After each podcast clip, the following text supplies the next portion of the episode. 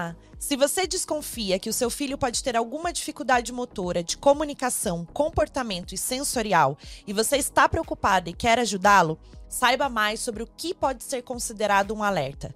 O bate-papo de hoje traz informações sobre autismo e todos os sinais que podem ser levados em consideração para um diagnóstico. Fica comigo, eu sou a Nanda Leite, mentora de mães, e esse é o Mãecast.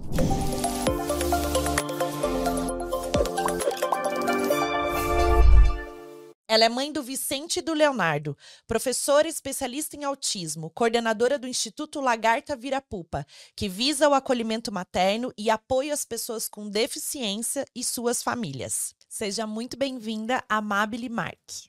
Muito obrigada. Estou muito feliz de estar aqui participando com você hoje. Obrigada, Amabile. Que bom ter você aqui. Hoje a gente vai falar de um tema que eu acho muito importante a gente levar para as famílias, como orientação, alerta, trazer tanta informação, né, sobre esse tema que é o autismo. E eu acho que eu achei a pessoa certa, procurando, né, os profissionais. Eu falei, nossa, além de você ter os seus dois filhos, né, é, com grau de autismo, você é especialista em autismo. Você foi buscar isso, né? Então, acho muito importante a gente falar tanto essa visão tua como mãe, como como profissional também. É, para já abrir o, o, programa, eu queria saber como que você descobriu né, o autismo no seu primeiro filho. É, bom, o Leonardo hoje tem 13 anos, né? Na época que ele nasceu, ele era o único bebê da família, né? Então ele conviveu muito com pessoas adultas o tempo todo. Bem no comecinho da vida dele, eu morei com a minha sogra. Então morávamos os meus sogros, eu e meu marido e meu cunhado. Eram cinco adultos na casa. Então, é, e como a gente não tinha conhecimento nenhum sobre autismo, né, naquela época, a gente, a, gente não, não percebia nenhuma característica que fosse que pudesse levar né, a gente a acreditar que ele tivesse autismo. A gente nem sabia o que era autismo ou qualquer outra condição do algum atraso, né? Hoje, com o conhecimento que eu tenho hoje, né, depois de dois filhos diagnosticados e também de estudar, é, ser especialista é, sobre autismo, eu sei que naquela época já tinham várias características que a gente deixou passar tanto nós, familiares, quanto os médicos também. Né? Hoje ainda existe uma dificuldade de diagnóstico. Né? Naquela época, então, há 10 anos atrás, era muito, muito pior. Então, o Leonardo era uma criança que tinha um sono muito desregulado. Ele trocava a noite pelo dia constantemente, ele não dormia. Ele era aquele bebê que tinha uma alta demanda, ele tinha um choro inconsolável, ele chorava muito, parecia que tinha algo que realmente físico, assim, que incomodava ele. Não tinha nada que a gente fizesse que pudesse acalmá-lo. Eu lembro que a gente saía de carro, andar pela vizinhança para ver se ele conseguia dormir. Isso era uma coisa que ajudava ele a se acalmar quando ele estava assim muito agitado. É, ele era um bebê muito irritado, né? E mas nada disso levou a gente a acreditar que tivesse alguma coisa. Para a gente era a personalidade dele, era assim mesmo. Ele era um bebê mais né, agitado. O que a gente começou a perceber, eu no caso, porque todo o resto da família achou que, né, isso, inclusive, que eu vou falar agora, é bem comum acontecer com as mães, né? As mães notarem que tem alguma coisa com a criança e todo mundo falar que não, que a mãe tá doida, que não tem nada. Comigo aconteceu tudo isso. Eu tava louca, tava procurando doença no meu filho, que tava vendo pelo em ovo. Ou o contrário, né? A família dá o alerta para a mãe e a mãe não Acontece aceita. também. Né? É. A mãe não quer enxergar. Acontece bastante, mas mais ao contrário. A mãe geralmente é a primeira a perceber, assim, pelo menos a experiência que eu tenho tido, né, nesses últimos anos com as mães, geralmente parte da mãe isso. E, e comigo foi assim, né? Então foi o atraso na fala. Ah. Ele, com dois anos, ele não falava.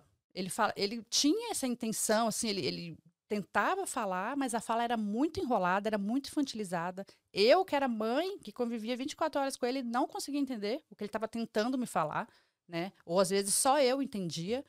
E então realmente o atraso na fala foi o primeiro sinal de alerta que eu falei, meu Deus, dois anos ele já era para estar tá falando, né?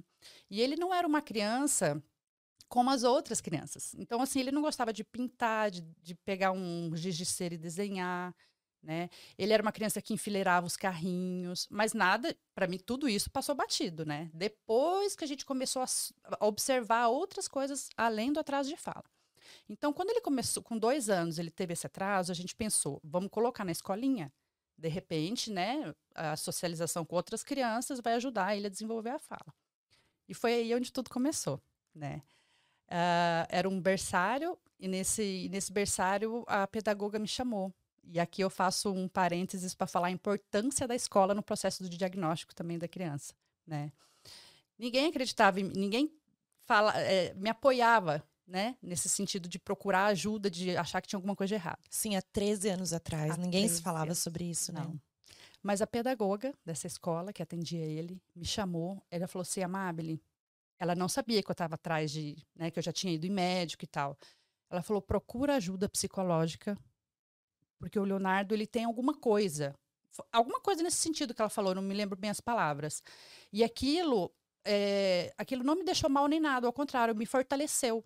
Eu falei: alguém está percebendo a mesma coisa que eu. Né? Eu não tô louca, eu né? não tô Como louca. família né? Exatamente. E a partir disso, então, que eu comecei mesmo a ir mesmo atrás de médico, né? Então, nós fomos em vários médicos. E acho que foram uns quatro, sabe? E eles falavam que não. Psicólogos? Todos não, psicólogos? Eram pediatras nessa ah, época. Ah, pediatra. É. Uhum. Aí, não. Ele vai desenvolver, cada criança tem seu tempo, vamos aguardar mais um pouquinho, ele é muito novinho ainda. Todos com esse mesmo discurso. Eu falava, mas, gente, eu, né, eu não concordo com isso. Aí a gente continuou mudando até encontrar uma, uma pediatra, é, que inclusive a gente ficou com ela depois de um tempo, e ela falou realmente o seu filho ele tem um atraso e eu me lembro até hoje das palavras dela. Ela falou: a gente vai atrás, tentar procurar, saber o que, que ele tem. Não desista do seu filho. Ela falou isso para mim. Falei, mas eu jamais pensei em desistir do meu filho. Nunca ia fazer isso. E ela encaminhou então para uma neurologista.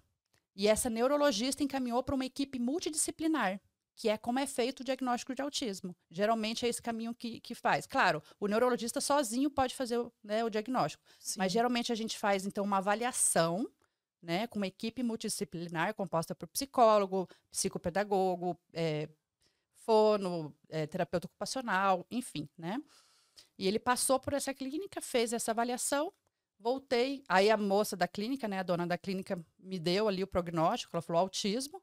Nesse dia eu chorei muito, muito, muito, Sim. muito, porque eu não sabia o que era autismo, mas eu achava que era uma coisa muito ruim. Eu falava, né, meu Deus, meu filho vai sofrer, como, como que vai ser a nossa vida? Eu não tenho dinheiro para pagar as terapias. Eu pensava muito nisso nessa época. Que né? era considerado uma doença. Hoje não é. Hoje, a grande maioria dos profissionais que falam, eles falam que é um transtorno. Você é, concorda autismo, com isso? Autismo, é, Sim, autismo não é uma doença, autismo é, é um transtorno do neurodesenvolvimento, Sim. né? Tem uma, é, uma parcela da população autista adulta hoje em dia que se levanta na defesa da neurodiversidade. Isso é um outro tema que outro dia a gente pode conversar sobre não, isso. Não, vamos falar hoje, mas, mais. mas não, eu quero entender do adulto também, mas eu quero falar primeiro da criança para a gente. É, e que, não, só, só para terminar aqui, que traz o autismo como uma condição. Sim né? Uma condição. Então, é, a gente, né, na literatura médica, o autismo é um transtorno do, do neurodesenvolvimento. Então, voltando lá na questão do diagnóstico do Léo, uh, aí a gente voltou na neuro e ela, tá, é autismo mesmo. E a partir daí, a gente começou então as terapias. Só que naquela época é, não tinha. Uh, os planos de saúde não cobriam tratamento para autismo. Hoje em dia você vê que tem várias clínicas de autismo aqui em Curitiba que tratam especialistas né, especificamente autismo. Sim. Naquela época não tinha. não tinha. Então a gente tinha que pagar tudo particular, né? Então, é, além de toda a carga que um diagnóstico traz para uma família, tem essa questão financeira que vem junto também, né? Porque para você ver aqui em Curitiba hoje, o ambulatório Encantar, que é da prefeitura, está com uma fila de dois anos de espera. Então a gente não pode esperar pelo SUS porque uma intervenção precoce numa criança com um diagnóstico com um ano e meio, dois anos, ela faz toda a diferença no desenvolvimento futuro dela. Né? Então, quanto antes a gente quanto tem o diagnóstico é. e tem o tratamento, melhores condições de vida essa pessoa vai ter. Com certeza. E tem essas questões também, é, esses trabalhos que fazem os psicomotristas, né? Também Sim. fazem. É, a Bia, que gravou comigo aqui também, ela fala sobre isso. Que ela, inclusive, faz outras rodas com mães. E às vezes, muitas vezes ela identifica, né, alguma coisa e ela já dá esse alerta para a família. Sim. Porque quanto antes diagnosticar, melhor vai ser o tratamento, né? É, os meninos fazem psicomotricidade. É. E é ótimo. O pequenininho faz psicomotricidade aquática o Léo também fazia, agora parou, queria, quis entrar na natação, porque já é adolescente, né? Uhum. Aí a gente tirou da psicomotricidade. E ele fez uma época psicomotricidade relacional. E foi muito bom para ele. É, Muito e bom. ela falou, inclusive, que é para todo mundo, né? Não é só para quem tem Sim. autismo ou, né? É para todas as pessoas, a psicomotricidade relacional, né? É para crianças que têm medo de monstro, por exemplo, né? Então não, não tem ligações assim. É, assim mas- como a psicologia, assim como a Sim, fono, né? Sim, Todas as exatamente. áreas. Mas e aí você descobriu o diagnóstico, né? E aí o tratamento começou. Como que é esses tratamentos, as, as atividades, o que que eles fazem assim? Geralmente é, é, é é comportamental, Uhum. né? Porque mesmo que, como o Léo, ele tinha um atraso significativo de fala e de comunicação, mas não assim. Ele apontava, pegava na sua mão e te levava até o o, que ele Léo, queria. o Léo não apontava, não. não apontava, e ele era mais de. O Léo, ele era uma criança mais passiva. Eu lembro, diferente do Vicente, que já é uma. Depois eu vou falar do Vicente. É, ele era uma criança mais pacata, assim, sabe? A gente tinha que meio que adivinhar as coisas com ele, assim. Fo- Foi mais difícil. Hoje eu vejo que o Léo, acho que ele teve um comprometimento maior do que o Vicente. Hoje eu vejo isso, sabe? Naquela época eu achava que não, que era leve, porque a gente quer achar Sim. sempre que é leve, né? E, e os outros sinais, assim, por exemplo, ele olhava nos olhos, vocês Sempre chamavam, olhou. eles respondiam, ele respondia. Sempre olhou no olho, mamou no peito olhando no olho, todas essas. Isso ele não teve. Ele teve aquela questão com a mãozinha, que ele ficava mexendo com a mãozinha, que chama de estereotipia, né? Ou STEAM. Então ele ficava mexendo. é, até hoje ele ainda tem um pouco, só que hoje é mais vocal, ele tem ecolalia. Então ele fica repetindo muitas coisas que, ele, que alguém falou para ele, que ele ouviu em algum momento. né? É, Mas e chamar, vocês chamavam, ele atendia? só quando ele queria. Só quando ele queria. Por isso que os médicos pedem também exame de audição. Porque às vezes dá a impressão que a criança não ouve. Ela está ouvindo, mas ela não ela não responde, né? E ele, Sim. ele tinha, tem até hoje essa dificuldade muito grande de interação social. Né? Desde aquela época, melhorou um pouco, claro, né? Com todas as terapias e com o am- amadurecimento mesmo da idade, mas tem muita dificuldade. E no brincar, é, com tinta, essa parte sensorial, areia, tudo que. Muita dificuldade. Muita dificuldade. Eu lembro até hoje, a primeira vez que a gente levou ele na, na grama, para pisar na grama. Ele era um bebezinho, assim, o Diego pegou ele no colo, assim, para colocar ele na grama. Ele fez assim com o pezinho, levantou o pezinho. Ele não queria encostar na grama. Areia também não. Areia, ele, porque ele ama praia, né? Então Uhum. ele gosta de areia, ele não se incomoda. Então são algumas texturas que incomodam ele. Geleca, essas coisas, aquelas areias de, de brincar assim, ele não gosta, né? Não brinca. Ah, e isso influencia também na alimentação. Porque a- essa questão sensorial, os dois têm seletividade alimentar. E é muito por causa da textura neles, né? Neles é por causa da textura e do cheiro. Os, os dois nesse, nesse aspecto são parecidos, assim. O Léo, por exemplo, não suporta banana. Muito provavelmente pela Pela textura, textura. e pelo cheiro. Uhum. Então, tudo que ele vai comer, por exemplo, um alimento novo, ele fala, deixa eu cheirar para ver. Aí ele cheira. Então, ele não. Os meninos, por exemplo, não comem brigadeiro, não comem bolo recheado, sabe? E você viu assim, ó, nessa questão. Aí você descobriu, você, né, teve a questão da fala, do brincar, tudo que você foi observando, né, de que você foi, né, tendo esse insight, ó, tá acontecendo alguma coisa. Mas durante o tratamento, você viu que houve uma evolução, porque assim, não tem como você comparar antes, porque ele era muito bebê, né? Dois Sim. anos, diferente de se você pegar uma criança maior, né? Sim, A mãe já viveu aquelas fases. Sim. Mas o que, que você notava que ele tinha assim, não, aqui ele tá, ele tá se desenvolvendo, aqui ele tá. É, essa pergunta é muito boa. Deixa eu só é, fazer um- uma correção que dois anos eu comecei o processo de diagnóstico. Ah, tá. O diagnóstico mes- mesmo veio com mais de quatro. Então a gente ficou dois Ah, anos e pouquinho mudando de médico, procurando, falando, Até gente, tem alguma coisa, tem alguém. alguma coisa. Né? Então, é, a gente perdeu, eu digo assim, que a gente perdeu tempo, porque foi, foi um, um erro médico. Eu- Sim, um hoje- pediatra olhar e falar, cada criança tem. É, Mas a grande maioria faz isso. É. A grande maioria, porque eles não têm esse olhar. é, Porque é isso que eu falo da visão integrativa da criança, eles não têm esse olhar profundo. sim. O pediatra ele faz uma consulta letiva e ai, tá tudo bem. O Sim. peso é mais assim. Mas nesse Nada caso deveriam encaminhar, né? né? Encaminha para um outro assim, se a mãe, tá- eles não ouvem a mãe. É isso que eu falo. Eles acham que a gente, não, você não é médica, você não tem Foi isso que eu falei, até fui bem criticada num vídeo que eu falei que a pediatra falou assim: faça seu papel de mãe, que eu faço papel de médica. Ela falou pra mim, eu fui detonada no vídeo, mas não tem problema, eu vou falar de novo. Porque os profissionais não se colocam no lugar da mãe. Eles sempre acham que a mãe é louca e que ali não tá pra tratar a mãe, tá pra tratar a Eu criança. concordo plenamente com você. E assim, não é.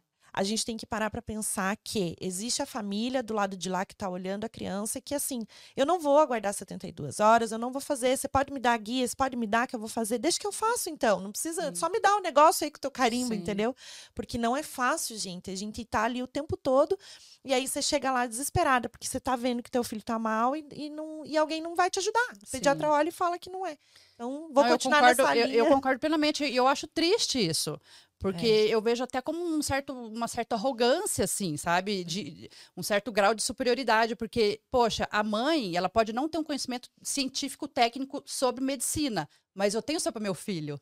Eu conheço meu filho. Porque eu observo meu filho todo dia. né? Sou eu que cuido dele, sou eu que troco ele, que dou ali- alimentação, que leva para escolinha, né? Então eu acho que a mãe tem que ser ouvida assim. Eu percebo que está havendo um processo de mudança É. em muitos profissionais da área médica, né, nesse sentido assim, de poder olhar um pouco mais para a mãe. E você, você comentou ali dessa questão da, do brincar, né? Antes você falou e eu acabei não respondendo. É, quando essa, essa pedagoga me chamou para procurar psicólogo, foi uma das coisas que ela falou, que a gente não sabia porque ele não brincava com criança, ele só convivia com adulto. Ela falou assim, ele não, ele não quer brincar com outras crianças. Ele afasta as outras crianças. Aí eu falei, tá vendo? Então não é só a fala, é o afastar também. Ele, ele fazia, ele empurrava, ele não queria que as crianças chegassem perto dele. Ele só brincava sozinho no cantinho. Ele gostava de estar com outras crianças no Sim. mesmo ambiente, mas ele não brincava junto, não, não, não há essa troca, né? Sim. E a questão motora, como que era? Ele tinha habilidades? Deficitária. É. É, ele te, Corria e caía ou não? Ou tinha essa. Não, assim, ó, ele atingiu todos os marcos do Uhum. desenvolvimento motor, né? Por- Gatinhou, andou. Engatinhou, andou, rolou, né? Então, então é uma coisa que também não é que não chama atenção logo de cara, Sim. porque é uma criança que está se desenvolvendo ali dentro do esperado, né? De- diferente do Vicente.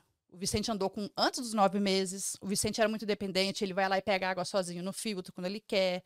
Ele, se ele quer comer uma coisa, ninguém tá dando atenção para ele, ele abre a geladeira, vai lá e pega, empurra o banquinho, sobe e pega. O Léo não tinha nada disso. O Léo era uma criança mais de ficar esperando, né? Então ele tinha, por exemplo, ele demorou muito para pular com os dois pés, muito mesmo assim. Né? Até hoje ele tem dificuldade para colocar uma roupa certinho, abotoar um botão, né? Escrever letra cursiva. Ele está aprendendo agora, ele tem 13 anos. Sim. Ele escreve assim, perfeitamente. Ele não tem erro de ortografia, nem nada. Mas a, coorda- a gente percebe que o problema é na coordenação motora mesmo, sabe? Sim. E aí, então, é- essas questões foram do Léo. E aí, como é que você descobriu o diagnóstico do Vicente? O Vicente, ele teve, ele tem uma diferença de nove anos, né? Então ele Nove é, a gente, eu acho que a gente ficou tão focada no tratamento do Léo ali durante tanto tempo que eu nem pensava em ter outro filho. A gente ficou muito focado em ajudar e eu imediatamente comecei a estudar sobre autismo. Né? Eu lembro que eu chorei muito lá na sala da, da- quando eu recebi o diagnóstico. Saí de lá, eu cheguei em casa chorando. A primeira coisa que eu fiz foi sentar no computador e colocar autismo no Google. Aí comecei a ler, ler, ler, ler. ler. Aí li de tudo, né? Porque tem muita Muito. fake news também no mundo do autismo, sabe? Uhum. E daí, com o Vicente, eu já, já né, tinha um pouco mais de conhecimento, conhecia outras famílias, porque a gente eh, convive muito nas salas de espera com outras mães, com outras famílias. Então, você vai conhecendo muito, muito, muita história, muita família, muitas situa situações diferentes. Então, eu já tá, já, né? E quando a gente decidiu engravidar do Vicente, a gente sabia que poderia vir outra criança autista, né? Porque eh, Isso que eu ia te perguntar. O autismo é genético? é genético. Eu li sobre isso que vem por parte do pai, a grande maioria das vezes, ou não. Não tem a Não. ver. Ele é genético e poligênico, né? Então ele é, não necessariamente vem do pai. Ele pode Aham. vir da mãe, do pai, ele pode vir dos dois. Ele pode não vir nem da mãe nem do pai, mas de um antepassado, Sim. né? Ho- Hoje o meu marido é autista também, né? A gente descobriu também o autismo dele e eu lembro que quando ele não tem um diagnóstico formal, né? Ele não Uhum. tem, assim, não foi no médico, mas a gente todo mundo sabe, a mãe dele, todo mundo sabe que ele é autista. E ele também se reconhece como uma pessoa autista, só que ele falou que ah, ele já tem 40, quase 40 anos, ele não quer né, ir atrás de diagnóstico. Mas eh, quando a gente con- contou para um colega nosso que o Léo era autista, e esse colega nosso é médico, Uhum. ele olhou para mim, foi eu que falei, ele olhou para mim e falou assim: "Claro, Amable, olha o Diego". Mas como assim? Quando ele falou isso, foi como se tivesse caído uma ficha na minha cabeça. Falei, meu Deus, eu convivi durante todo esse tempo com ele e não tinha percebido. E quais, é, quais eram os sinais? Só pra gente entender, porque... O meu marido, ele tem um hiperfoco, que é uma coisa muito comum no autismo. Então, por exemplo, quando ele tá fazendo alguma coisa, estu... ah, eu tô aqui lendo esse texto. Pode cair o mundo aqui do meu lado aqui, que eu não vejo. Estourar uma bomba do lado dele. Então, ele tem essas questões de hiperfoco. Quando ele gosta de um assunto, ele estuda muito. Ele é da área de TI. Aham. Então ele é, é- ele ele fica hiperfocado nesses assuntos que ele gosta, né? Então tem a questão do hiperfoco, tem a questão da dificuldade de comunicação social. Então meu marido fala muito bem, ele não tem dificuldade na fala, mas ele tem dificuldade na interação, nessa Na troca. interação. Então ele não, ele não é em todo lugar com muita gente que ele vai, não é todo mundo que ele gosta. E não é por uma questão de não gostar da pessoa. algo- às vezes assim o tom de voz da pessoa incomoda ele, porque ele tem hipersensibilidade auditiva. Ah. Então tem algumas colegas minhas, por exemplo, que ele fala: "Nossa, aquela colega sua, ela tem a voz muito assim assado". E ele não eu não fez percebo. nenhuma, nenhum teste, nada, durante a vida, nada? Nunca. Nunca, Nunca. porque pra você ver, ele tem 40, quase 40 anos. Nossa. Passou uma vida e ele era uma criança assim que não teve atrasos significativos, Sim. né? Então foi passando assim, é, é, tudo coloca na conta da personalidade. Ou então aquela pessoa estranha, sabe? Ah, ele é meio esquisitão mesmo. Quando você fala assim, você já, né, já gera um alerta. Às vezes a pessoa nem sabe, né? A Sim. família também nunca procurou, não sabe. Sim. Depois de muito conversar com a minha sogra, daí ela, né, porque no começo ela falou, não, ele não tem nada. Aí eu falei, mas como que era isso na infância dele? Como que é? Aí ela falou, é, realmente, ele não gostava de barulho de furadeira. Uma vez eu tive que tirar e levar ele para a vizinha que o rapaz estava furando. Então, essa hipersensibilidade auditiva também é uma questão sensorial que está atrelada ali ao autismo. Que Sim. pode, pode não estar, né? Mas no caso dele, como ele é pai de dois meninos autistas e é genético, né? Sim. E aí o médico olhou e falou assim: claro, olha o Diego. Aí você falou. É, aí eu, Nossa, não Aí, aí na hora eu fiquei até sem reação, porque eu falei, é verdade. Sabe? Imediatamente eu, eu falei. Aí, nem sei o que aconteceu depois, a gente foi embora, eu cheguei em casa e comentei com o Diego. Aí a gente começou a conversar sobre isso, mas demorou um pouco para cair a ficha dele também, assim, para ele falar que. Porque na nossa cabeça, no nosso entendimento, autismo é um monstro, é um Sim. bicho, é aquela, é, aquele, é aquela pessoa que não conversa, que não vive nesse mundo, que fica trancada em casa, que não frequenta escola, que não convive com outras pessoas. E hoje a gente sabe que não. É. E a gente está lutando justamente para que cada vez mais as pessoas autistas estejam na sociedade. Né? Exatamente. Por isso que eu acho que a gente leva esse choque quando a gente recebe o diagnóstico, porque a gente acha que vai ser um sofrimento muito grande. E realmente é, muitas vezes a gente tem que ficar brigando o tempo todo, né? Por- pelos direitos, para poder estar na escola e tal. Mas é só uma pessoa com funcionamento cerebral diferente. Sim. E depois você vai aprofundar um pouquinho mais pra gente, né, do que que é de fato, mas eu queria só entender do Vicente, como que você descobriu daí? Aí Isso. é que aí você falou do médico que falou: "Ah, claro, olha o seu marido". Mas aí você no do Vicente, como é que foi o que que você descobriu? Isso, eu falei tanta coisa e não respondi a pergunta. Não, mas não tem problema. Você res- me resgata, eu te resgato. A gente vai ainda assim. Aí, o aí quando a gente decidiu, né, ter o Vicente, a gente já sabia e a gente assumiu os riscos. A gente falou, a gente quer ter outro filho e se for autista, a gente já sabe o caminho a percorrer. A gente Sim. não tem medo. Sim, gente já quer, passou por é. isso, né? A gente superou, né? E daí veio o Vicente. ah, e o Vicente nasceu em 2018. Então, ali até um ano e oito meses, o Vicente é um furacão. Ele se desenvolveu assim, ó. Ele andou com antes dos nove meses. Ele era uma criança que pulava, que subia no sofá, que não sei o quê, que a gente tem um pula-pula lá em casa. Ele, ele, antes dos dois aninhos, ele pula, pula, pula, assim, com uma habilidade motora espetacular. Sabe? Então, muito independente. Se ele pede água uma vez, pede duas vezes, você não dá água para ele, ele vai lá e pega a água. Nem que ele pega um Arrasta o ban- banquinho. Arrasta o banquinho, sobe e pega. Então, essa independência era algo que chamou a atenção. Ele teve uma introdução alimentar também muito tranquila e, e daí já começou a comer sozinho, imediatamente, por, por causa dessa habilidade motora que nele foi algo que me chamou a atenção. Ainda comentei com o Diego na época, eu falei, ó, eu acho que o Vicente não é autista. Olha como ele está desenvolvendo. Começou a falar as primeiras palavrinhas. Aí eu falei, ah, gente- um autista e o outro não, né? Eu falei, pensei comigo. Com um ano e oito meses, o Vicente começou a parar de falar. Então a gente chama de autismo regressivo. Né? Eu não vou saber te explicar muito detalhadamente, porque é um, é, são questões mais né, é, neurológicas, né, científicas, assim, né? e essa Sim. parte eu não domino tanto, mas tem a poda neural, geralmente, nessa idade, né? E, e daí, quando começa a aparecer, não que a pessoa se tornou autista ali, ela já era autista, porque a pessoa nasce autista, mas os, as, os sintomas, né, é, as características de autismo começam a aparecer ali naquele determinado momento, quando há a poda neural, que, e, né, e foi o que aconteceu com o Vicente. Aí ele começou a parar de falar. Imediatamente, quando ele começou a parar de falar, eu, eu já sabia que ele era autista. Só que nessa época, a gente estava na pandemia. Nossa. Tava tudo fechado tudo. Não dava nem para marcar consulta médica, porque estava fechado, fechado. Aí eu falei, Diego, o Vicente é autista, mas né, a gente não pode levar no médico. O que, que eu fiz? Contratei uma fono para atender ele online. A, a mãe louca, desesperada, né? O menino tinha dois aninhos. Mas eu, que, eu queria que a fono me desse também um parâmetro ali, né? Sim. né? Porque por mais que eu já tivesse experiência, eu não sou fono, eu não sou neurologista. Né? E tem eu... alguns testes, né? A, a Fer que eu gravei aqui, ela falou mesmo. Tem algumas coisas que ali já ela consegue. Não é que ela vai te dar um diagnóstico, mas ela vai falar: bom, vamos fazer algumas outras coisas Sim. que eu vou, né? E, e aí encaminha. Ou, né? É, e, e, assim, a gente precisa de um de alguém, né? É. Um profissional, porque eu, embora eu seja profissional, eu, mas eu sou mãe, eu preciso de alguém que me dê ali um parecer, né? Fala, não, Amable, eu acho também que é, ou eu acho que não é. E a psicóloga do Léo, nessa época, a Paulinha, psicoinfantil maravilhosa, é, ela me ajudou muito. Eu mandava mensagem, eu mandava vídeo para ela, falava, Paulinha, eu, eu, acho que o Vicente. E ela, desde o começo, falou: amável, sinal de alerta. Eu acho, vai ter que esperar. Ela sempre lá junto comigo. Ela nem era psicóloga do Vicente, mas como a gente, o Léo já fazia um tempão, né, acompanhamento com ela, ela sempre estava me orientando. E essa fono atendeu, então, o Vicente em algumas sessões, mas não deu certo, porque ele tinha dois anos e online. online. Ele dormia, ele chorava, ele não queria. Daí eu falei para ela, falei, gente, ó, vamos parar, porque não tem o que fazer. É. Certos momentos que você não tem o que fazer, você tem que esperar. É. Que é o que aconteceu na pandemia. Eu tinha que esperar, o que, que eu ia fazer, né? Aí a gente esperou, quando reabriu tudo, a gente levou.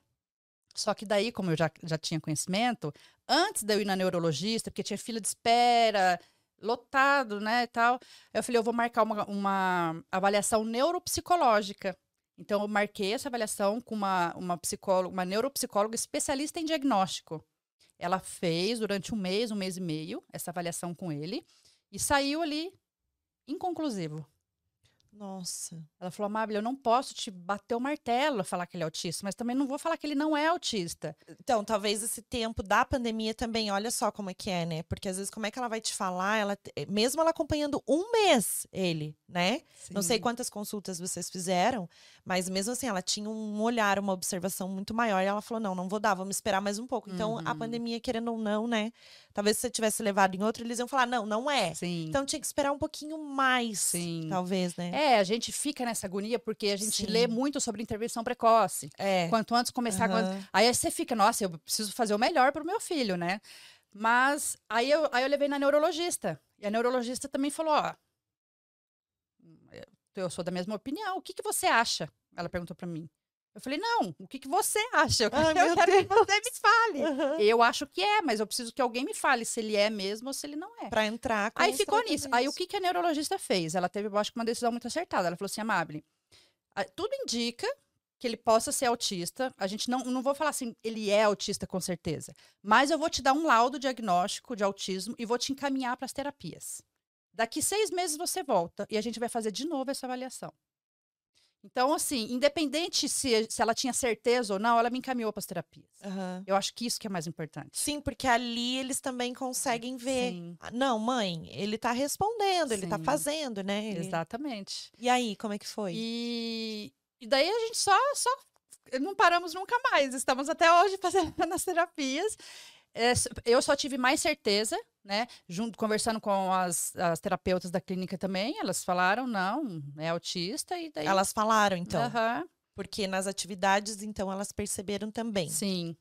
Poderia ele... eles, elas falarem, não tem certeza também, né? É... Tipo assim, ficar naquela. Não, mas assim, foi a gente só foi tendo mais certeza com o passar do uhum. tempo. Porque daí foram surgindo outras né, características, essa questão do enfileirar o carrinho, também Ah. o Vicente tem, a questão da seletividade alimentar, ele tem, ah, essa questão da fala, então ele parou de falar e voltou a falar dois meses antes de completar quatro anos.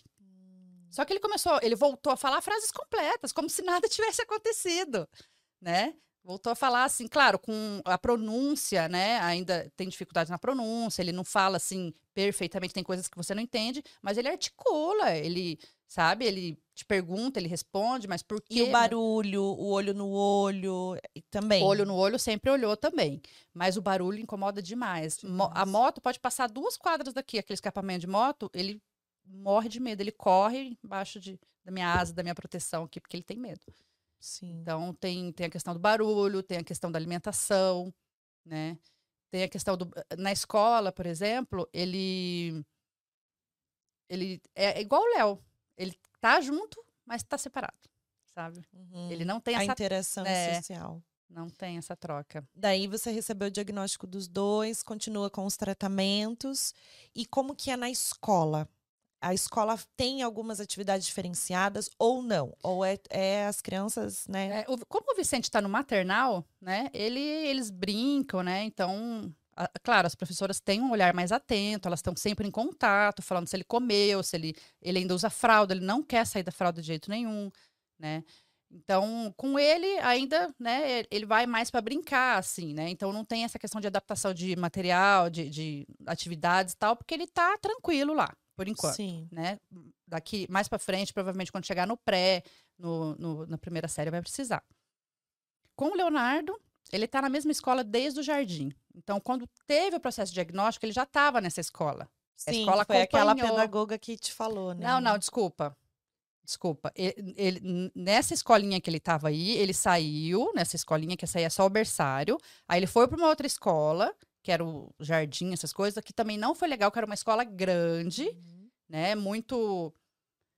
Não sei, não era legal, ele não gostava, ele se incomodava, não sei se era o barulho, a iluminação, ele não gostava, ele estava sempre muito nervoso. Aí a gente trocou, a gente foi para essa escola que ele está até hoje, e ele entrou nessa escola, ele estava no jardim ainda, ele era bem pequenininho. Porque é uma escola Waldorf. Então ele fica junto com, as- com os outros alunos na mesma série até entrar no primeiro ano. Sim. Então por isso que ele ficou no jardim, né? Ele A minha filha vai estudar numa escola Waldorf É. ano que vem. Ontem eu gravei com as meninas aqui de. para ele, para ele é maravilhoso, né? Sim, eles têm esse olhar mais integrativo do que uma Sim. escola convencional. É Porque diferente. eles têm um olhar para o ser humano, assim, Exato. e, para a individualidade, né? Então, quando você olha para a É. pessoa, você olha para o que ela precisa, É, né? para as necessidades dela. Claro, assim, ó, é, a gente está num processo de mudança, porque a- até 10, vou falar 10, tá? Para ser legal, anos atrás, É, as pessoas autistas não estavam nas escolas, Não. estavam trancadas dentro de casa ou numa escola especial. É. né? Então, esse processo de mudança, né? Porque antes era educação especial, agora é educação inclusiva. Então, a educação inclusiva, ela está caminhando a passos curtos, né? Tá, ela está andando. Mas a gente percebe que tem professores e tem escolas que têm esse impulso de acolhimento, de mudança, né? E tem outros que são mais resistentes, né? Que acham que não, não estou preparada, não sei fazer isso, não sei o quê, e, e não vou fazer também né? Eu, como professora, vejo muito isso lá dentro da escola que eu atuo também, né? Dentro do sistema como um todo. Então, nessa escola onde o Léo tá, como eles acompanharam todo o processo, é, a, gente, a gente cresceu junto, né? Ao mesmo tempo que eu fui estudando e fui tendo conhecimento, fui levando para eles e eles foram me dando um feedback, e- então a gente foi construindo junto. Sim. Não é perfeito, não existe nada perfeito, não, não existe escola perfeita. Você não vai chegar num lugar que vai estar tudo pronto. Você tem que ir construindo junto. Foi o que aconteceu lá, sabe? Então ele tem uma professora de apoio, ele tem as- a, a professora adapta textos assim para ele quando é necessário, porque a pedagogia em si, ela já é uma pedagogia mais é, como, é, como que eu posso que palavra que eu posso usar aqui é mais respeitosa, não é, É. uma escola muito conteudista, não é, você não tem uma corrida para ver quem é o melhor, quem vai ser o melhor O no podcast de ontem deu duas horas para falar da pedagogia Waldorf. Olha que legal. Por quase duas horas, né? Uma hora e cinquenta deu. Mas assim, é, não tem como a gente falar tudo que essa pedagogia oferece, assim, em minutinhos, não Sim. dá. Eles são, é muito especial, é. entendeu? Que eles, como eles tratam o ser humano Sim. mesmo. Realmente é respeitoso e não tem essa, essa parte intelectual inserida Sim. antes. Então, independente disso, é o olhar para o ser humano mesmo, né? Na individualidade de cada um. Para o Leonardo é maravilhoso. Ele chega Várias vezes eu e pego brincar, ele. né? Pegar nas coisas. Na terra. Uhum. O Leonardo, sabe, ele tem uma relação muito especial com a araucária que tem lá. Mas o Vicente não vai para uma escola Waldorf? O Vicente. A gente pretende colocar. Sim. É, a gente vai ver como que vai funcionar aí os próximos. Você sabe anos. que eu tive uma sensação muito doida agora, porque eu, eu falei assim: eu acho que ela vai falar que o filho dela vai para uma escola Waldorf. Gente, eu não, não sabia. Meu Deus. Mas eu, me veio na cabeça, não sei porquê, juro. Não sei porquê, mas me veio na cabeça isso. Não sei. Alguma coisa me dizia que teu filho estudava lá. É. Eu queria Estranho, muito que o né? Vicente fosse, assim, mas a gente tem. Eu, eu tenho uma questão meio, meio, ideológica com a escola pública. O Vicente está numa escola pública. Eu acredito muito na escola pública. Queria, queria muito que todo mundo pudesse ter acesso à pedagogia Waldorf, sabe? Numa escola pública. Eu sou Sim. idealista. eu Sim. sonho, eu sonho alto. Sim. Eu sei que isso não é possível, que talvez alguns anos isso possa vir a acontecer. E porque é um pouco elitista ainda, né? É, é elitista. Assim. A gente tem uma turma de que a gente se formou em desenvolvimento e especialista em desenvolvimento infantil, né, integrativo. E uma das linhas da nossa base de estudo é a antroposofia, é a pedagogia Waldorf. E você acredita que algumas papisas que a gente chama, né, as alunas, elas são professoras, várias áreas, né, que, que se juntaram para estudar sobre esse método e elas estão aplicando nas escolas públicas. E assim, ontem mesmo eu estava contando para elas aqui que a gente gravou o programa é, as crianças não têm como comprar giz de cera de abelha porque é muito caro, os blocos de giz.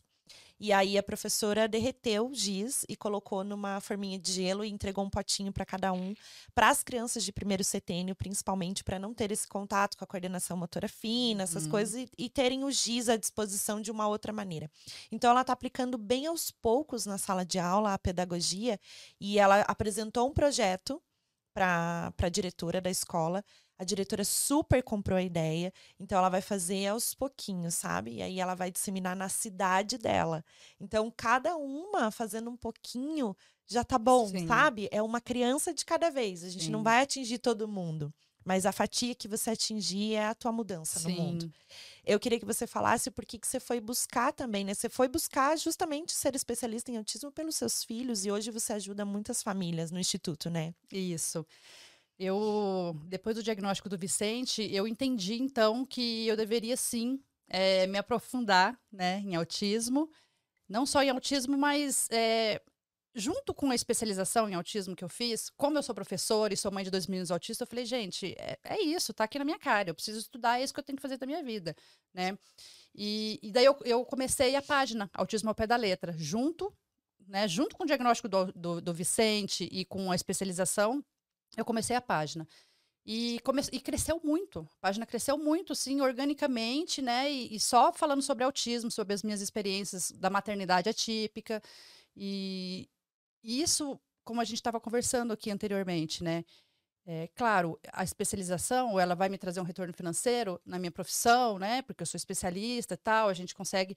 É, mas o que eu faço com a página e nas associações que eu atuo, com o conhecimento que eu tive, tanto sendo mãe dos meninos quanto na pós-graduação, é algo que é um retorno mesmo de, de, de amor mesmo, assim, sabe? De, de algo que você eu faço isso porque eu gosto e porque eu quero ajudar. Sim. Porque quando eu tive o diagnóstico do Leonardo, a, a, pessoa que me ajudou foi uma pessoa que hoje é minha amiga, que mora em São Paulo, que chama Andréa Werner, e que tinha o instituto, o, o blog Lagarta Vira Pupa, que hoje é um instituto do qual eu sou coordenadora. Então, olha só como que é. Sim. Ela não me conhecia, ela não sabia quem que eu era. Só que ela teve o diagnóstico do filho que tem 14 anos, começou a escrever num blog, tudo que ela achava, ela sentia, ela vivia, e eu não sabia nada de autismo, foi a primeira coisa que eu achei na internet. E eu falei, meu Deus, existe uma mãe que também tem um filho diagnosticado com autismo e que também vive, tá sentindo a mesma coisa que eu tô sentindo agora. Sim. E muitas mães que vêm me procurar, elas falam assim, Amável, você me ajudou tanto, mas eu não fiz nada, eu só falei, conversei com a pessoa. Sim, o acolhimento, é isso que então, você Então é isso que, que, as mães precisam, sabe? Porque, assim, é uma solidão muito grande. Por mais que tenha está crescendo muito o diagnóstico de autismo e, e tenha muitas famílias, a gente se sente muito sozinha, porque gente, é, você não sabe, às vezes, se você não tem conhecimento sobre autismo, é um mundo totalmente novo. Meu Deus, o que, que eu vou fazer daqui em diante? Meu filho vai sofrer, meu filho vai ser excluído, meu filho vai, vai sofrer preconceito. E né, o nosso filho não pode sofrer. Sim. então, a partir do momento que, que eu tenho um conhecimento para falar assim, não, eu tenho conhecimento sobre educação inclusiva e você tem que fazer isso, isso e aquilo para você ter os direitos do seu filho. Só isso que eu falo para essa mãe é, é, como se eu estivesse pegando na mão dela e indo junto com ela. E daí eu fortaleço essa mulher. Né? E lá, lá, em diante ela vai se sentir fortalecida e vai fortalecer a outra mulher. E é. incrível você falar isso, porque a psicóloga também que eu entrevistei, que ela lida com mães atípicas, na maternidade atípica, ela falou assim: as mães não são consideradas, elas não devem ser consideradas especiais, elas são mães. Elas só, são só mães. Então, elas precisam do mesmo acolhimento uhum. que qualquer outra mãe que esteja passando por uma outra situação que não seja aquela. Mas o que importa é esse trabalho que você faz, você levar uma palavra do que você está vivendo, você se coloca no lugar da pessoa ali sabendo que ela está vivendo o mesmo que você. Sim. Então, o acolhimento, tudo que você traz de informação, de alerta para as famílias, como que é o trabalho no instituto, assim, onde que as pessoas acham e para as mães que não têm condição, por exemplo, de pagar uma consulta, ou eu estou vendo que meu filho, né, tá precisando de uma TO, por exemplo, onde que eu procuro? Como é que eu faço se eu não tenho condição de pagar? Essa questão ela é mais complicada, né? É, o Estado deveria oferecer esse tratamento. Sim né? Mas existe tá algum previsto apoio? em lei. O que, que tem que fazer? Você tem que ir no posto de saúde. Uhum. Né? É demorado, é lento, mas esse é o caminho legal possível. Né? Então você tem que ir no posto de saúde, consultar com o pediatra, falar para pedir para ir para o neuro com urgência, porque é uma criança e a, precisa lá da, né, tem a janela de desenvolvimento que precisa, né, que tem pressa. É, só que é um pouco demorado. Ou, aí, quando vai no neuro e você tem o diagnóstico, se você, isso se você não tiver, né? Se você já tiver o diagnóstico, você vai no posto de saúde, leva o, a, a, o laudo médico e pede daí para ser encaminhada para as terapias, né? Eu acho que pelo CRAS também, se eu não me engano. Agora eu não tenho certeza, tá? Mas no posto de a saúde. A gente coloca aqui, a gente né, entra no CRAS e vê, coloca o link também pra, na descrição do vídeo é. ajudar. E você tinha feito outra pergunta? É, com relação à, à, rede de apoio, se tem ah, grupos do Instituto. Né? Do instituto uhum. é. Então, o Instituto ele tem essa capilaridade nacional. Né? Uhum. Então, tem coordenadoras em várias regiões do Brasil. Uh, vocês acham, então, pelo site, né, Instituto Lagarta Virapupa. Lá no site, você vai achar o contato das pessoas, né, um e-mail, que você pode entrar em contato. Tem o, o Instagram e o Facebook, do Instituto Lagarta Virapupa. E a gente vai deixar aqui também na descrição. E, e, no Instagram você vai conhecer as coordenadoras. Né? Então, são várias coordenadoras. Muito em breve a gente vai fazer uma apresentação das coordenadoras, né? Porque daí cada pessoa consegue saber em quem, com, em quem, com quem você pode entrar em contato, né? Que é ali da sua região. Então, aqui em uhum. Curitiba sou eu e a Carol Nadaline, uma amiga nossa, né? Que é advogada e autista. E, e, e, aqui em Curitiba eu atuo também na UPA, que é a União de Pais pelo Autismo. Né? A UPA, ela tem, não tem uma sede, né? Então a gente se comunica através de grupos de WhatsApp uhum. e a uhum. gente tem ali uma, é, um trabalho mesmo de acolhimento, de informação, né? E até de ajuda. Já fizemos vários projetos, assim, estamos é, tentando desenvolver um projeto agora para o Natal também, né? De doação de cesta básica e de brinquedos para famílias mais carentes, assim. Né? Então é assim que a gente atua. A gente devagarzinho, por quê? Sim. Porque são mães que estão trabalhando, fazendo trabalho voluntário. Então, às vezes, assim, a presidente da UPA, por exemplo, está com a filha em crise, não pode ir no evento. A outra que organizou o negócio, o filho teve um problema. Então, são mães. Né? Sim. Né? Então, a gente acaba. É, o nosso trabalho é um trabalho que ele, ele é feito, claro, com muita responsabilidade, mas da maneira que a gente consegue fazer. Né? Sim, que bom. Cada É. uma fazendo um pouquinho Sim. aquilo que eu falei, né? A gente às vezes quer fazer e quer mudar o mundo inteiro. Não tem como. Mas a gente faz pro próximo que tá do lado, pro Sim. vizinho, na- ali na, na própria comunidade, na própria cidade.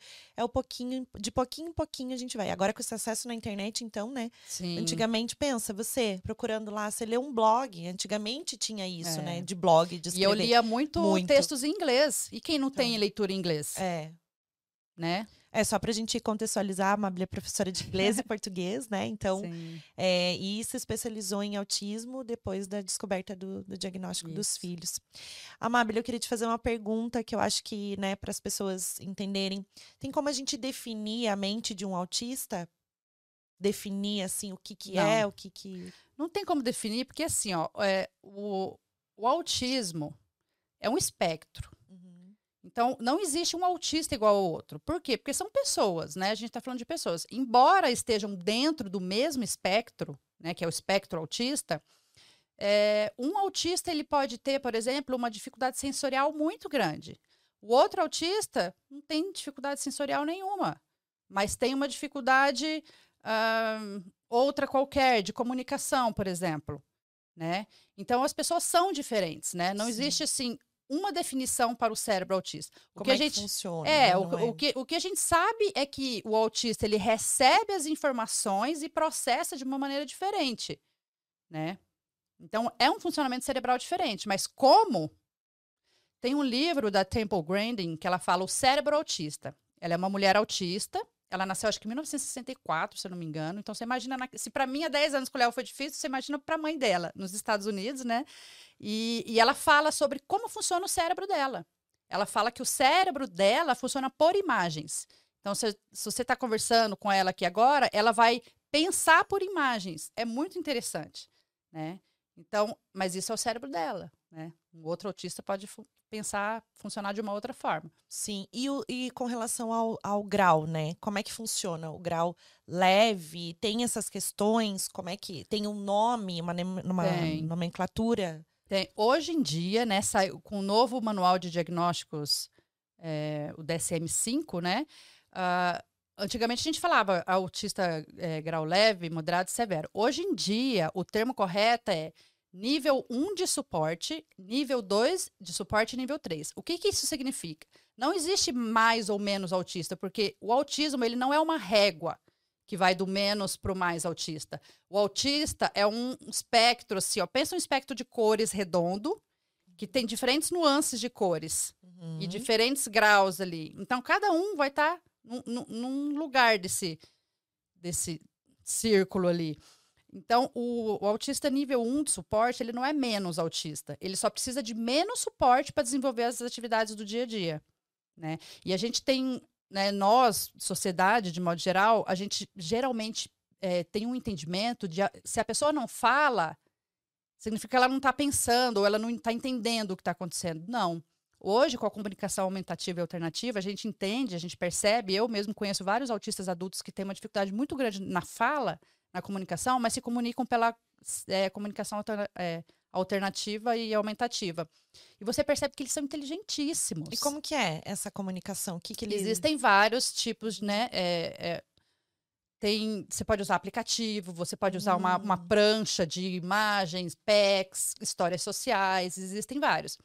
Tem uma moça que chama Carol Souza no Instagram, se vocês quiserem pesquisar ela. Ela já é adulta, ela não fala, ou ela fala muito pouco, mas ela se comunica através de comunicação aumentativa alternativa. Se você lê um texto que ela escreve, você fica de queixo caído, sabe? Ela escreve muito bem, ela se comunica é, por Sim, textos. A linguagem dela é outra, mas É. ela só não fala. Então, assim, se Uhum. você olhar para ela e, e falar assim, nossa, ela não fala, será que ela tá entendendo? Tá, tá entendendo tudo.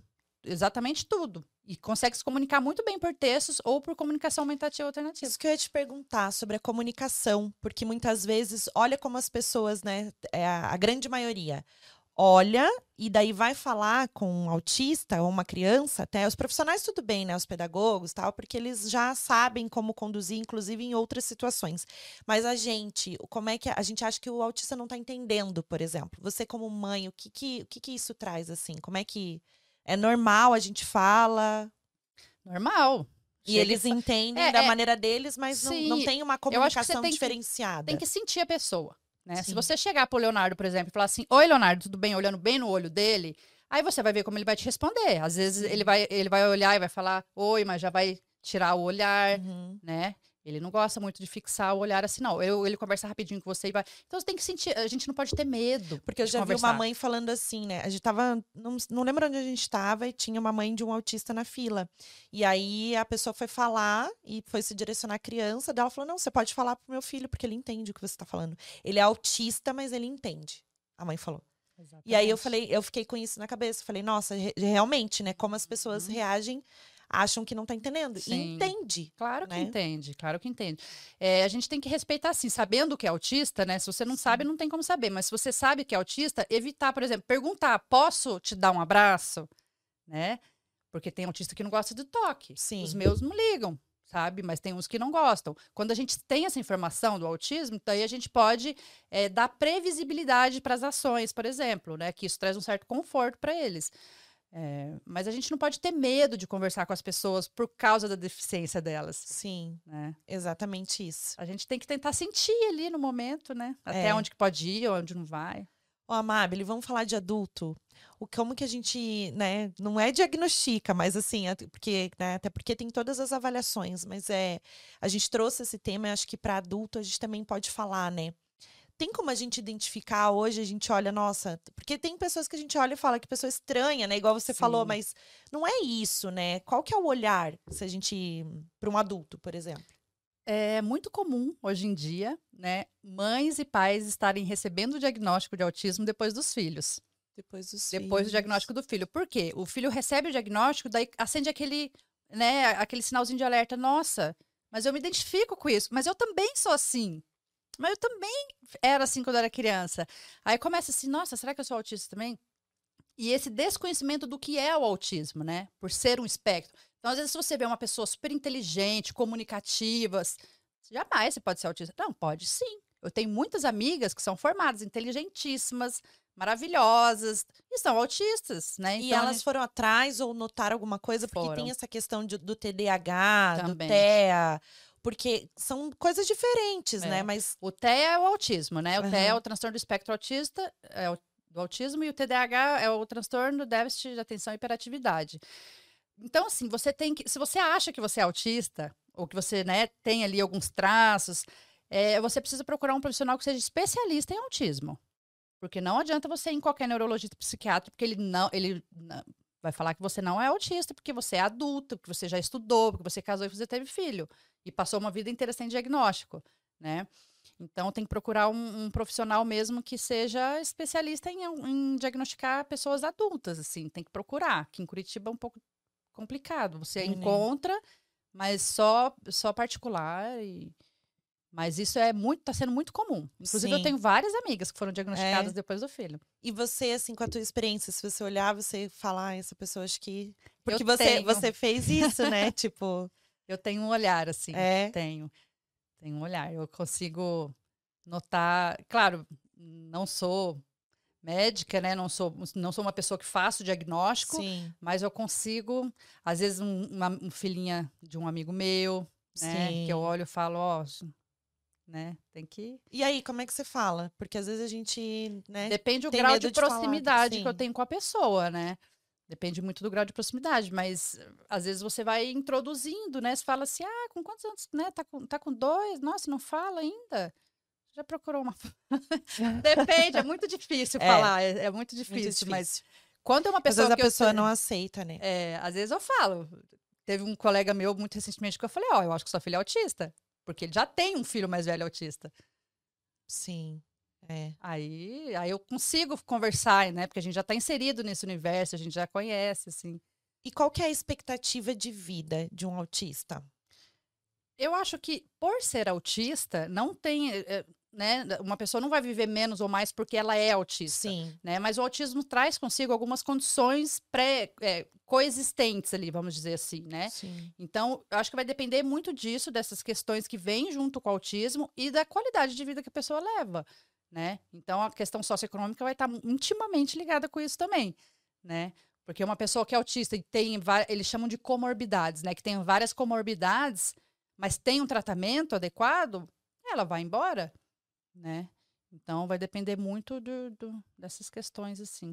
Com certeza. É, a gente falou sobre os tipos de autismo, mas eu queria que você falasse um pouquinho do TDAH.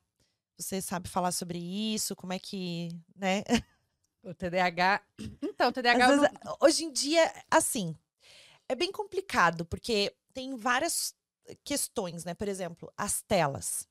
Uhum. A gente não falou sobre isso, mas eu acho um, tema importante. Sim. Você acha que, que as telas podem prejudicar o desenvolvimento? Porque você falou que as crianças já nascem autistas. Sim. Mas você não acha que a tela também pode influenciar por falta de interação social? Imagina uma criança desde bebezinha 24 horas na tela. Uh, no autismo, é, é, em ser autista, não. Mas no desenvolvimento, na vida, sim. sim. Eu acho que a criança que fica. Quanto menor e mais tempo fica na tela, com certeza a gente sabe que vai ter um prejuízo ali, né? A criança precisa correr, precisa brincar, precisa ter natureza, precisa estar em, junto com outras pessoas, né? Porque como que a gente aprende? A gente aprende na interação, na troca, inclusive a fala, né? Ah, mas o desenho ensina a falar. Não, ele ensina a pronunciar, ele não uhum. ensina a comunicação, né? Então eu acho que a gente, a gente vive na era da tecnologia, a gente não pode demonizar as telas. Sim. Né? Mas a gente tem que ter muita cautela né? Tem que ter muito... Com o Leonardo, eu consegui. Nossa, o Leonardo ficou fora, longe das telas, olha, muitos anos. A primeira infância dele, ele não teve contato, sabe? Foi assim. O Vicente já é mais difícil, ele usa ele já usa bastante tela, mais do que eu gostaria. E não intensifica. O que, que os neurologistas podem falar, tanto de uma criança que é autista, e quanto de uma criança que pode desenvolver? Porque o que, que às vezes eu olho, né? Uma criança que tem muito excesso de telas pode desenvolver autismo? Não. Não. Ela já vai Ela pode desenvolver o quê? Só a falta do desenvolvimento é. mútuo isso, da criança. Isso. E mais para um autista, pode prejudicar? Pode prejudicar e pode ajudar. É. Sabe por quê? É, uma criança é, pode se comunicar por meio de um aplicativo que está ali no tablet, então ela precisa estar tá usando o tablet. Né? Então eu tenho a filha da minha amiga, ela anda com o tablet pendurado. Por quê? Porque é um instrumento de comunicação dela. Claro que junto ela acaba, né, às vezes usando, eh, assistindo um desenho, mexendo em outras coisas. Que foi a, a que você falou, a comunicação você falou, aumentativa, aumentativa isso. é, uhum. sim. Ela usa um aplicativo e se comunica através dele, né? E a partir disso, ela passou a, a estar muito melhor nos ambientes e com outras pessoas. Por quê? Porque ela está conseguindo comunicar o que ela tá, quer, o que ela sente, né? Mas eu, eu acho assim, essa questão da tela tem que ter muita cautela. A questão da tela rimou até. Né? A gente. É.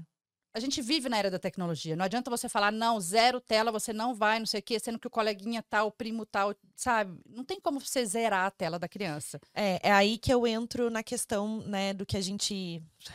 que eu tenho como princípios na minha casa e valores, assim, no sentido de. Se a minha filha, por exemplo, ela não assiste durante a semana, a tela, no final de semana ela vai assistir um pouquinho, tudo bem se ela for na casa do amiguinho assistir, você entendeu? Então uhum. eu abro a uhum. exceção sem sofrimento. Isso. Então, assim, ó, eu, se eu chegar na casa da minha amiga e a TV estiver ligada e ficar ligada até 10 horas da noite num sábado, porque a gente foi lá e quis levar minha filha, que foi uma escolha, ela vai ficar na tela, entendeu? Uhum. E aí eu não vou sofrer. Por quê? Porque durante a semana inteirinha ela não teve tela. E ela sabe que a rotina da casa dela não é sem tela, tela que é. aquilo foi uma exceção. A criança sabe. Claro que sabe. Ela sabe. Quando a psicóloga me falou isso, eu fiquei muito mais tranquila. Né, porque é, na época foi, era a questão da alimentação, né? Porque eu era muito rígida com a alimentação, que tinha que ser tudo bem certinho, não sei o quê. Falei, não, mas vai na avó, ele come doce, come chocolate. Aí a psicóloga falou, Amabile, a avó é vó, é na casa da avó. Ele sabe que na casa da avó pode, mas na casa dele não. E, era, uhum. e é verdade. A gente nunca teve problema, assim, quando ele voltou para casa dele querer comer. Não, porque ele sabia que em casa não, não tinha. Sim. Acho que com as telas funciona parecido, de forma parecida, assim. Sim, pra gente abrir sessão sem sofrimento, mas com, né? Porque a gente não dá pra gente, que, aquilo que você falou, dá pra gente ficar também, né, achando que nunca vai ter acesso Sim. e criar a criança numa bolha. Não é isso que a gente tá falando, mas é com parcimônia. Tudo Sim. tem que ter um limite, é. né? Você falou do, a gente falou do TDAH, né? Você estava falando das suas amigas. E tem algumas, alguma relação, assim? Como é que identifica? O que, que é o TDAH para as pessoas o entenderem? O TDAH, ó, falando em, em, pessoas adultas, né? Porque a gente tem o TDAH assim, nossa, é aquela criança que não para, que fica subindo, pulando, não sei o que, não sei o que.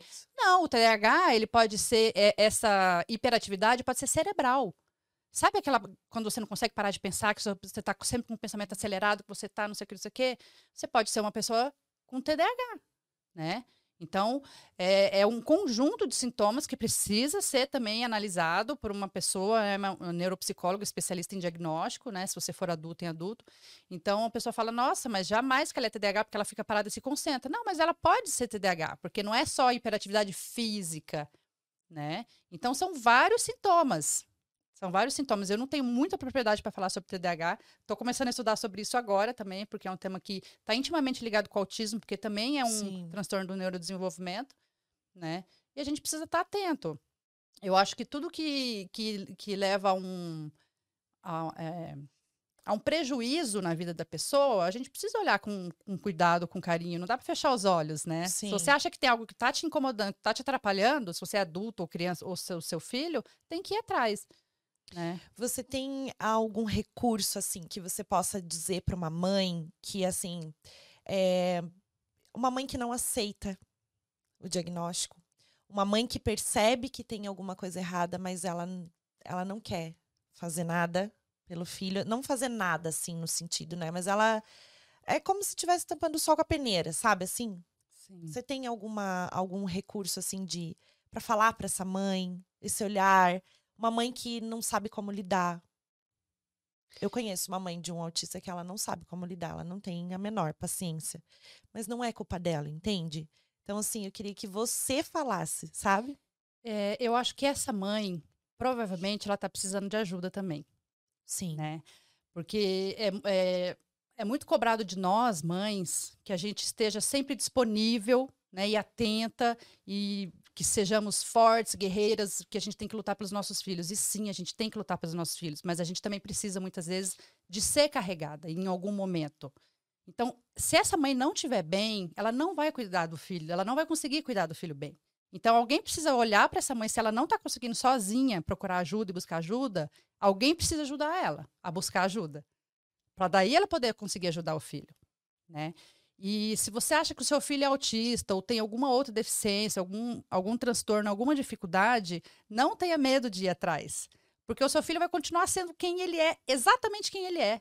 Não vai mudar em nada. Só que a gente vai ter um ponto de partida. A gente vai saber porque a gente vai ter um nome pro jeitinho que ele é, né? Mas o Léo, ele continua sendo Léo e ele ia continuar, ele vai ia ser o Léo do mesmo jeito se ele não tivesse tido um papel escrito autismo. Mas eu não ia saber que era autismo, eu não ia ter conseguido ir atrás das terapias e conseguido atrás dos, dos direitos dele, né? Então, não tenha medo, sabe? É um mundo...